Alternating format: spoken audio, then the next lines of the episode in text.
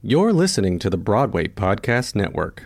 Hey guys, it is Ryan. I'm not sure if you know this about me, but I'm a bit of a fun fanatic when I can. I like to work, but I like fun too. It's a thing. And now the truth is out there. I can tell you about my favorite place to have fun Chumba Casino. They have hundreds of social casino style games to choose from, with new games released each week. You can play for free anytime, anywhere and each day brings a new chance to collect daily bonuses. So join me in the fun. Sign up now at ChumbaCasino.com. No purchase necessary. VGW. Void were prohibited by law. See terms and conditions. 18 plus.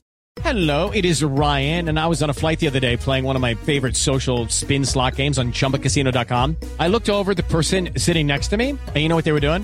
They were also playing Chumba Casino. Coincidence? I think not. Everybody's loving having fun with it. Chumba Casino is home to hundreds of casino-style games that you can play for free anytime, anywhere even at 30,000 feet. So sign up now at ChumbaCasino.com to claim your free welcome bonus. That's ChumbaCasino.com and live the Chumba life. No purchase necessary. VGW. Void were prohibited by law. See terms and conditions. 18 plus.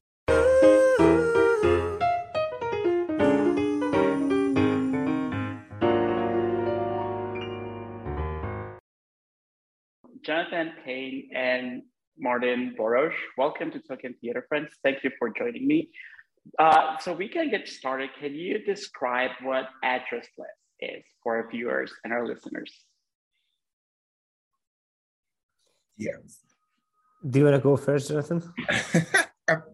I guess I can. Uh, uh, the idea started with Martin, and I picked up the mantle. Um, but uh, basically, what uh, Dressless is at its heart uh, is uh, a an experience that uh, helps on helps audiences understand what homelessness is in New York, and uh, that is portrayed through uh, three characters who uh, all experience uh, housing insecurity in some way, and the audience is in sort of in charge or working with them towards making decisions in their uh, daily lives. Um, um, the ask the hope is that they can earn enough money for housing so a lot of these decisions are around uh, whether they'll earn money or maintain their health um, and uh, yes and hopefully they earn housing by the end of of the experience and uh, as, as a genre maybe we can refer to it as an interactive online play mm-hmm. um, because uh, because it's an immersive experience that people can take part uh, via Zoom, and it features a lot of pre-recorded scenes uh, and interactive parts as well. And uh, uh, it's essentially it's a contemporary computer theatrical game uh, that I sometimes call a strategy or survival game, also because of the above mentioned reasons. And uh, but it's also some kind of a democracy game because, uh, uh, as Jonathan described, the audience is divided to teams and they represent their fictional characters. And in certain dilemmas, they need to get to a consensus so uh, they often vote, and uh, there's a collective will that will decide upon, besides fortune, about the fate of the characters. I'm really fascinated by the structure of the game because when I experienced addressless, I kind of felt like it was the anti-monopoly. And it made me feel really guilty about playing Monopoly and like fighting with my brothers when I was little over fake dollars. While here, what we have is, you know, the stakes, the lives of actual people are up to us and what decisions we help them take. Can you talk a little bit about how you were able to cope with that, with creating this game structure and letting go of the fact that once the audience comes into participation, the stakes of your characters are no longer up to you, but to what the audience decides to do. Mm.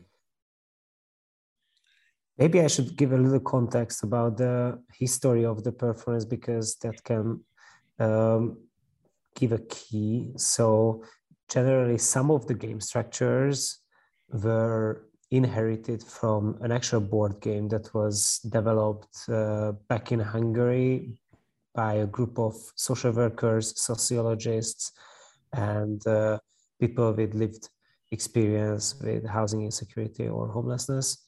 And uh, this uh, structure that Jonathan described, whether you risk health or risk uh, uh, your financial um, stability uh, at certain points was part of that game already, uh, but not the scenes. So that was that was some sort of an anti-monopoly game, uh, but with a lot of uh, research behind of it and and a lot of expertise. And uh, this is the structure we borrowed for the sake of the theatrical event. And uh, for me personally, it, it was helpful in terms of uh, not finding it a bizarre idea that uh, we are transposing people's life into points and uh, and uh, refer to life expectancy or energy as points and uh, and uh, monetary consequences as it was just a gamey point. And also a great excuse for for people to take part in something that's not uh, dictated by um, pity or sorrow but it's actually they are part of a an entertaining joyful collective experience that's also very meaningful but they uh, at the same time can be confronted with, uh, with what reality is and what uh, what can only happen within the framework of the game. Mm-hmm. It it's been fascinating to see it um, functioning. Uh, uh, Martin had the pleasure of seeing it live in front of an audience, um, and this is my uh, first time seeing it in front of an audience, and I I think uh, the magic of that structure is when I see people respond to the outcomes. Um, there's a lot of like, oh no, or you know, there's a lot of like, yes, I, you know, I'm happy that happened, or there's a lot of rooting for the characters, and that, and that's what's really exciting and almost moving to see is that there are people who are thinking about these characters and their situations and trying to support them to the best of their abilities in a structure that is um, unknown to them and is uh, harsh and unforgiving. Um, and I, I, think watching people respond the way they do um, to outcomes is really at the the heart of the experience because they are looking they are looking through that person's eyes they are responding to those moments in in real time um, so uh, I, I, think that's the magic of the structure. I think as the playwright, I was very focused on thinking about the characters and the situations that they were coming across and using my experience as a social worker during the day. Um, and uh, yeah, adapting those stories into the play. Um, and so uh, that was a lot of excitement is building those moments and uh, guiding people towards making those decisions um, and the surprise of those decisions. Yeah, I was very stressed when there's a point when one of the characters is being urged to jump the turnstile on the subway. And I cannot think of anything more uh, stressful in New York City than figuring out if you want to do that, if you're that's something that you even want to try. Because as the as the show points out, there is um, a, a, discrepancy in the number of times, for instance, that a person of color, a black man, for instance, would be stopped by the cops if he does that than if a drunk white teenager does it. So that mm-hmm. was yeah, I was I was biting my nails when that was happening. And I, I wanted for you to talk a little bit about uh, when you started the show, Martin, in 2016 in Hungary, was were there parallels with the ways in which people in Hungary and in Europe see um, homelessness and homeless people compared to the way in which uh, Americans see it? Yeah, this is this is a very crucial question, I think. Um,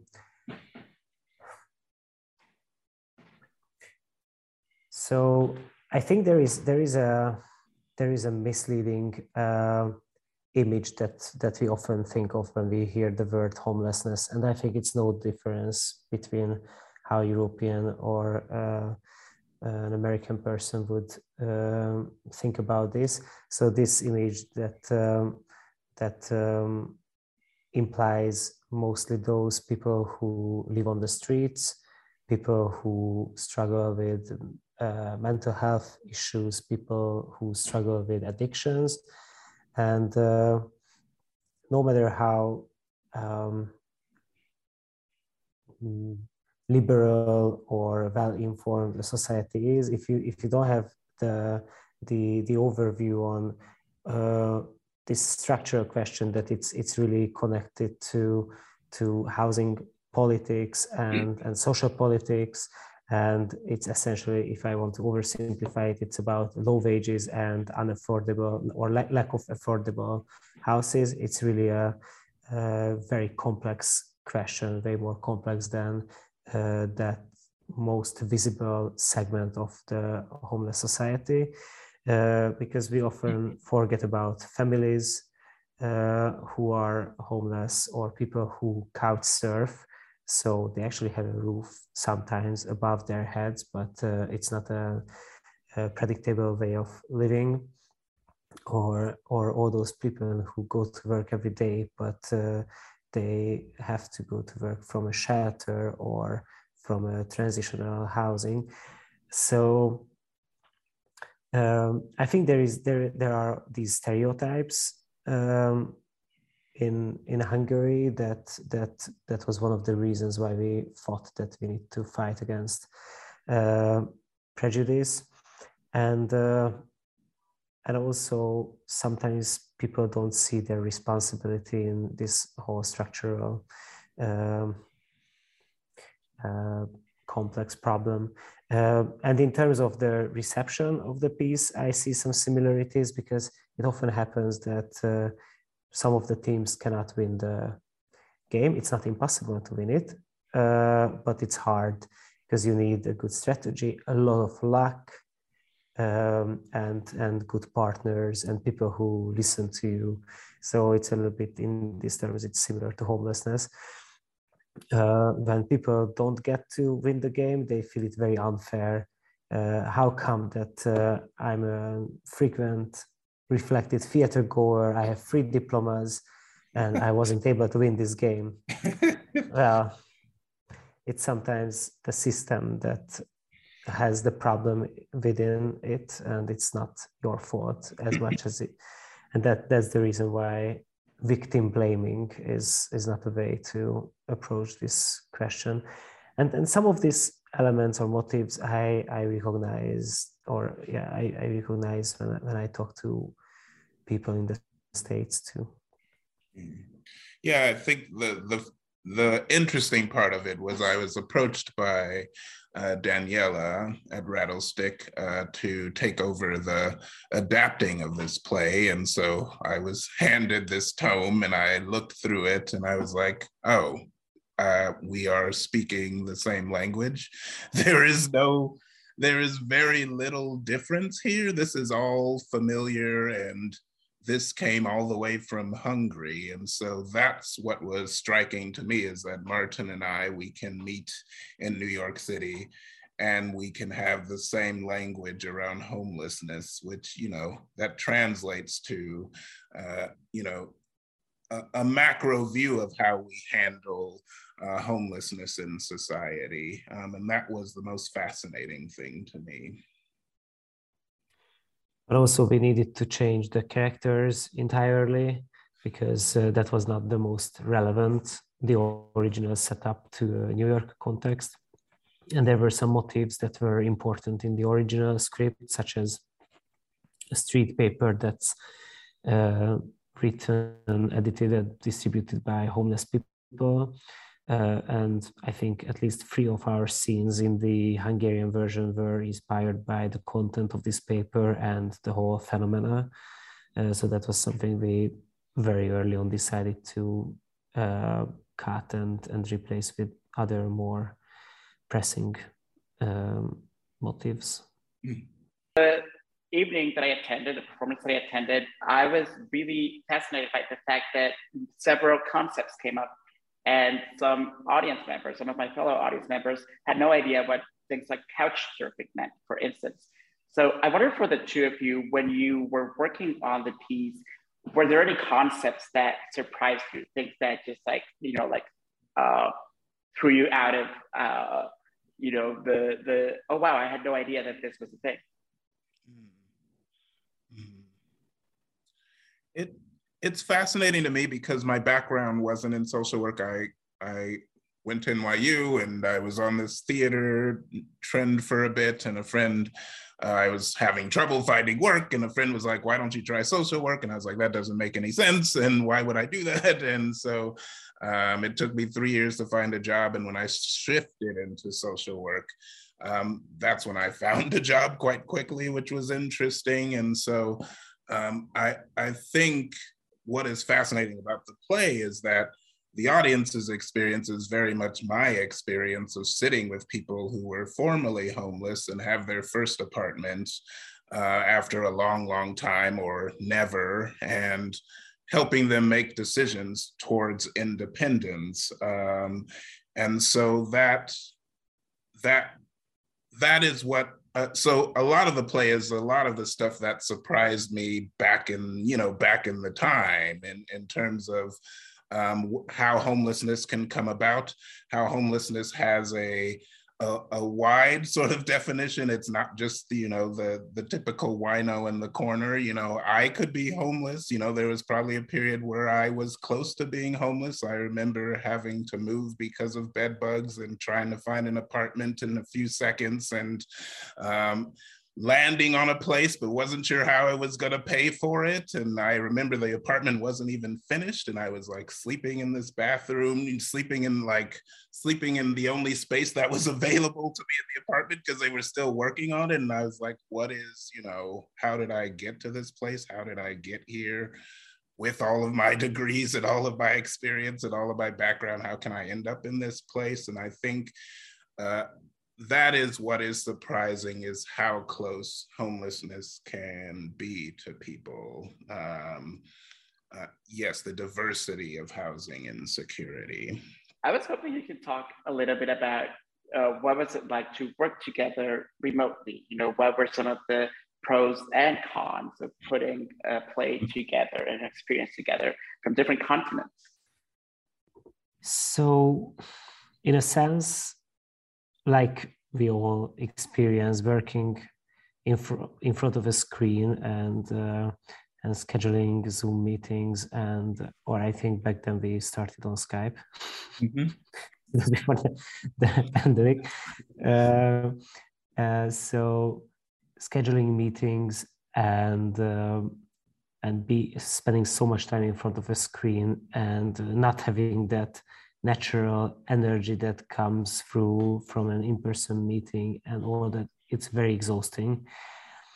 At the same time it was possible because uh, i didn't actually write a word in this script. We were brainstorming on uh, what the dilemmas, the conflicts, the arcs of the scenes, the characters, and so on can be. But then Jonathan was the one who put it on the paper and came up with an actual scene that we were able to reflect on. And mm-hmm. then, just like any other feedback session, we were talking about, we read it, we uh, analyzed it, and and continued brainstorming. So it was somehow natural or organic to this working style to only meet up from time to time. And we were we didn't need to sit in the same room for eight hours every day. So that that's why it was even possible to find our way in this remote method of working. Yeah and i and since it started years ago um we were able to we had a little gathering together where we workshopped for a week or so. And I think that was a good space to uh, build a rubric of how things would function and work. And so, and that was before the pandemic. So when the pandemic hit, we had already had a way of working through uh, by screen. Uh, yeah, and distance. Um, so, and it, it, it was great in a sense because I already had someone who knew how things worked. And so i could write stuff and you know i would go to the guru and martin would say well i don't know about this or maybe this wouldn't work and maybe we need to think about that. And so uh, it it was a great process in a sense that a usually as a playwright you're sort of alone in a room and creating something but this was great in the sense that i could go write and then come back and say you know what about this? You know so uh, that was uh, a, a great and a cool process that I will most likely miss as a playwright in terms of yeah creating a piece of theater and also we had a series of consultations with experts uh, mm-hmm.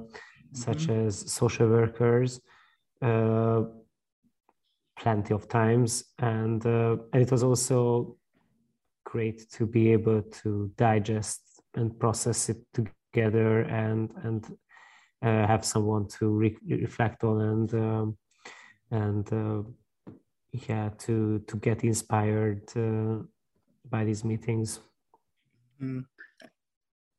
i want to talk about the audience for a little bit because like i was reading uh, in the mission of Stereo Akt, your theater company martin you uh, point out how important it is to have an audience and how the play is not necessarily a play until the audience shows up and there's an exchange of energy. So I wonder, what's it like to work, to be a working theater artist during uh, the pandemic when so many performances have had to become digital works?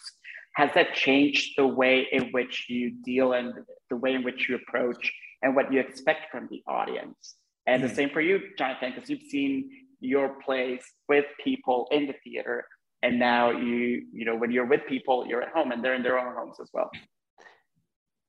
I think a reason why people go to theater or take part on performances in any genre is to to allow themselves to get engaged and and uh, uh, allow the piece to affect them. So no matter we are talking about a film or a theater or an online piece that's uh, somewhat live, but still we watch it through a screen. Um, the the goal is to find forms that are able to engage people, and I think when when it comes to screen, we we obviously can't just make a performance that we are recording with two or three cameras and show the stage because it turned out i guess for those who have hasn't had that experience uh, latest uh, last year when most theater try to find ways to engage their audiences.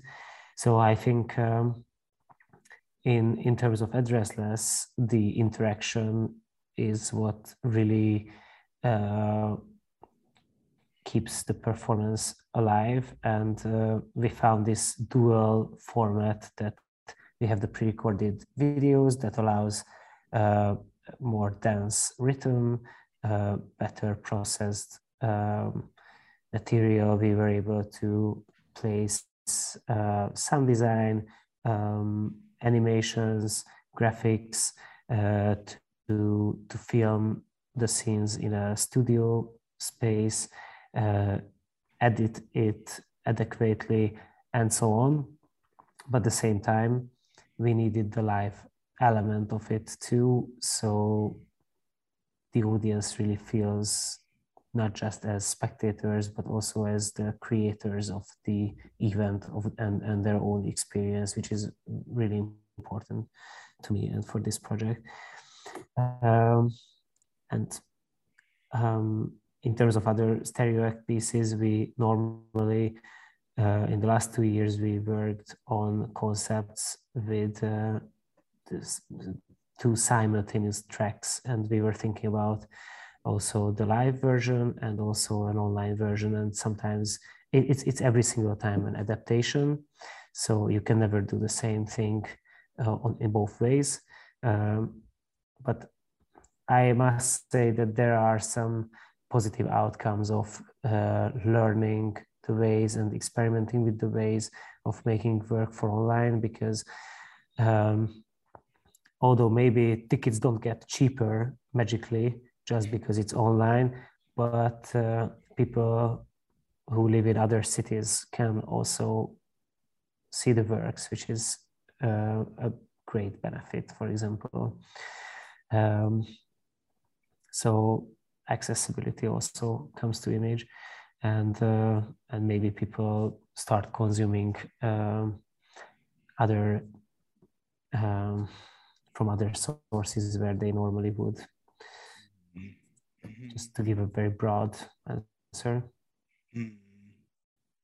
yeah it was very hard for me when the well a lot of people when the pandemic hit but i i because i came into the theater be, I went to see a play and I was sitting amongst these people and we were, you know, we were breathing it in and listening and reacting in, in real time. And uh, as, as someone who grew up quite uh, shy and on his own and, uh, you know, didn't socialize too much, I, I think that space became very magical and important to me. And, you know, it, it was the theater that that opened me up, that uh, helped me speak to people and make friends and all of that stuff. So that space is very uh, sacred to me. And uh, the pandemic landed, and I was sort of like, well, you know, what does that mean for this sacred space? Um, and and you know, theater found a way. My my my wife is a scientist, and she's like, theater is dead, you know. And I'm like, well, no, it always finds a way. You know, I think of those troupes. Uh, I don't know, wandering through England in those carts and you know presenting pieces to you know the the tiny folk. Um, it always finds a way, and it's been uh, really moving to see how people react to this play um, and to still see a sense of community, even though it's in the digital sphere, um, that people can interact and react in real time and, uh, you know, even have the power to stop the play sometimes and be like, you know, wait a minute, uh, I think that person has more money than you say that person has, you know. Uh, so, uh, you know, I, I, I see Shakespeare and I see those people, you know, in the front shouting at the actors on the stage. So um, it it's been hard on the theater community, I can imagine. But I, but I, yeah, that belief that theater cannot die and it always finds a way. I wonder if the two of you are comfortable sharing about some, you know, new practices that you've discovered yourself engaging in because uh, during the pandemic, have you taken up any, I don't know, new instruments? Have you learned how to do some sort of craft? Have you taken up any new skills at home? Hmm. For me, uh, the when the pan when people were sheltered in place, that was when my son was born. so uh, I spent the pandemic in a one bedroom apartment with a newborn and visiting in laws. Um, and we were all trapped together in a space um, and creating our own theater. Um, but I think a lot of that focus has been trying to figure out where writing lives as a parent um, and how to also be there for my family, um, as well as my day job, which is uh, which is social work. Um, so a lot of telephone calling people and all that stuff. So um, I think a lot of the time was spent trying to figure out how do I remain a playwright. Um, and this play has been very helpful in terms of uh, yeah, revisiting writing and actually having something. I'm very lucky in that sense that I had something to work on and focus on and uh, push towards production. So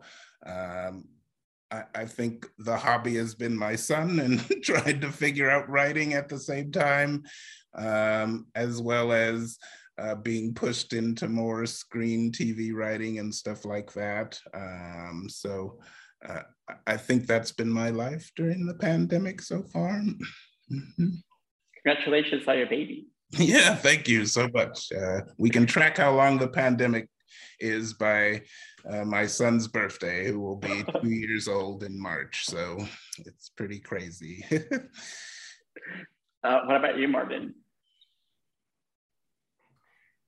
Uh, so I think the the life of the pandemic was very different, or the the tendencies of the waves was very different in Hungary. And the first wave didn't hit that hard Hungary, and uh, and there was always this small little silences before the storm uh, over and over again before a second, third, fourth, fifth wave hit.